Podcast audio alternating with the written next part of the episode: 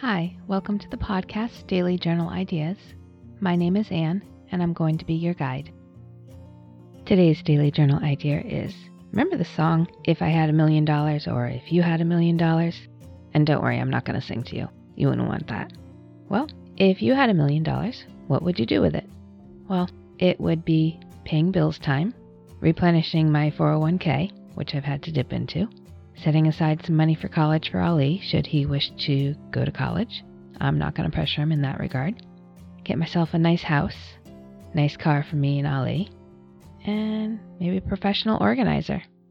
And sadly, that's going to take up the million dollars. It didn't last very long. How about you? Thank you for listening in to Daily Journal Ideas. I hope you're learning new things about yourself on this journey please hit the subscribe button on your favorite podcast app. And don't forget to leave a review on the iTunes website. I also have a website, dailyjournalideas.com, and I'll have a private Facebook group where we can give each other love and support and share our entries if we wish.